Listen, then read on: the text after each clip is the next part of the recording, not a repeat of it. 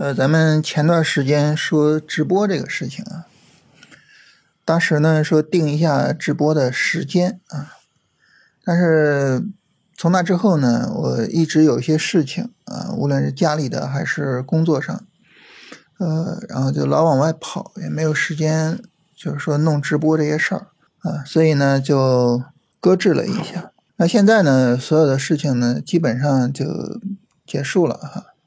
然后就想着呢，我们重新把这个直播做起来啊，以后呢每周跟大家闲聊一次，所以这个直播的名字我们就起名就叫闲聊啊，聊聊大盘的情况啊啊各个板块啊，然后还有一些其他的，大家有什么问题或者什么的，我们都可以聊一聊啊。然后这个时间呢，我们就定在了周三晚上七点啊，每周三晚上七点啊聊一聊，然后这个。直播啊，因为整个直播入口呢不是太好找啊，所以呢，昨天呃，我专门让振兴做了一个视频，就是怎么样去找到这个直播，并且参与这个直播啊。大家明天晚上如果有时间啊，咱们一起来闲聊啊，聊一下的话，呃，可以根据振兴那个视频去找到直播入口啊。因为昨天振兴这个视频呢一覆盖啊，就昨天。那个聊行情的那个视频呢，就看的就比较少了，所以咱们今天这个聊板块啊，咱们把昨天的和今天的呃板块的情况呢一起来聊一聊。昨天呢比较重要的事儿啊，就是人工智能崩了。呃，今天呢比较重要的事儿啊是人工智能又回来了，我胡汉三又回来了 啊，所以由此呢能够看到。这个主线板块它一个非常强大的修复能力啊，修复能力太强了。就它只要是没有说正儿八经的破位、正儿八经的崩盘，都能再回得来。所以呢，这个对于我们来说呢，就有两个工作要做。第一个工作呢，就是对于这种呃所谓高位的啊，我们看着哇涨了太多了，哎呀，这这这咋弄啊？就这样的板块，其实呢。更值得我们去重视啊，更值得我们去跟踪，不要轻易的去说，哎，他们崩了啊，不能做了，完蛋了。但是这是一个，那还有一个很重要的就是，那昨天人工智能那确确实实的是崩了呀。我刚才说它只要是不破位，我们就可以跟，是吧？但是你昨天人工智能，你看看很多板块三十分钟很明确的破位啊，比如说你像 ChatGPT。是吧？非常非常明显的三十分钟上的破位，所以那这个时候它到底是能做还是不能做呢？这个时候呢，我们就会有一个困扰。所以这里呢，就要去做第二个工作，这个工作非常重要啊。就我们知道现在这个市场，呃，细分的比较厉害啊，往往只有两三个板块在涨啊。我们如果能做到这两三个板块，我们就是赚钱的；我们做不到呢，往往就是亏损的，甚至亏得很严重，是吧？那，呃，这就是一种市场结构化的一个现象。那么，我们在这个就是这两三个走得好的板块内部，我们是不是也能够看到结构呢？实际上也是可以看到的，啊，也是可以看到的。你像人工智能啊，人工智能它其实有非常非常多的细分，啊，你比如说像这个通信，啊，像人工智能它相关的硬件，相关的软件，就是这些平台，是吧？啊，然后呢，这个运算能力是吧？关于算力的这方面，还有呢，就是人工智能的应用啊。你比如说像这个游戏啊，它之所以涨得这么好，是因为人工智能可以帮助它去降成本，是吧？然后呢，这个呃电影啊也因此而受益。还有一个呢，就是数据，因为人工智能呢，它是需要大量的数据去喂它。啊，你有一个好的高质量的数据，你才能够出来好的高质量的结果，是吧？就数据也很重要。总之呢，就是人工智能这四个字涉及到就方方面面啊，所以大家开开玩笑啊，所以说这个万物皆可 AI，开玩笑，这涉及面太广了。这个时候呢，其实我们就可以仔细的看一看，有哪些板块没有崩，就三十分钟上没有破位。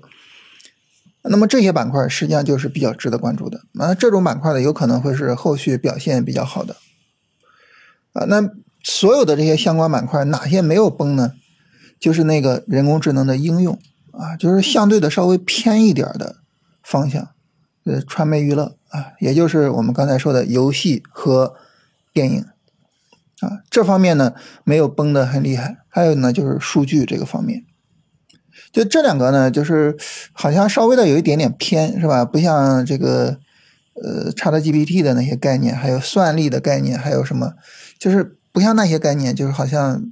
比较接近，但是恰恰就是他们稍微有点偏啊，然后呢，恰恰他们就因此而没有说有太大的负面影响，所以就没有崩掉啊。在昨天的时候，我们看传媒娱乐的指数三十分钟是没有破位的，数据确权是吧？这种指数三十分钟没有破位，所以今天呢，传媒娱乐和数据啊，今天是表现最好的。所以这就告诉我们什么呢？就是看板块的时候看的要细。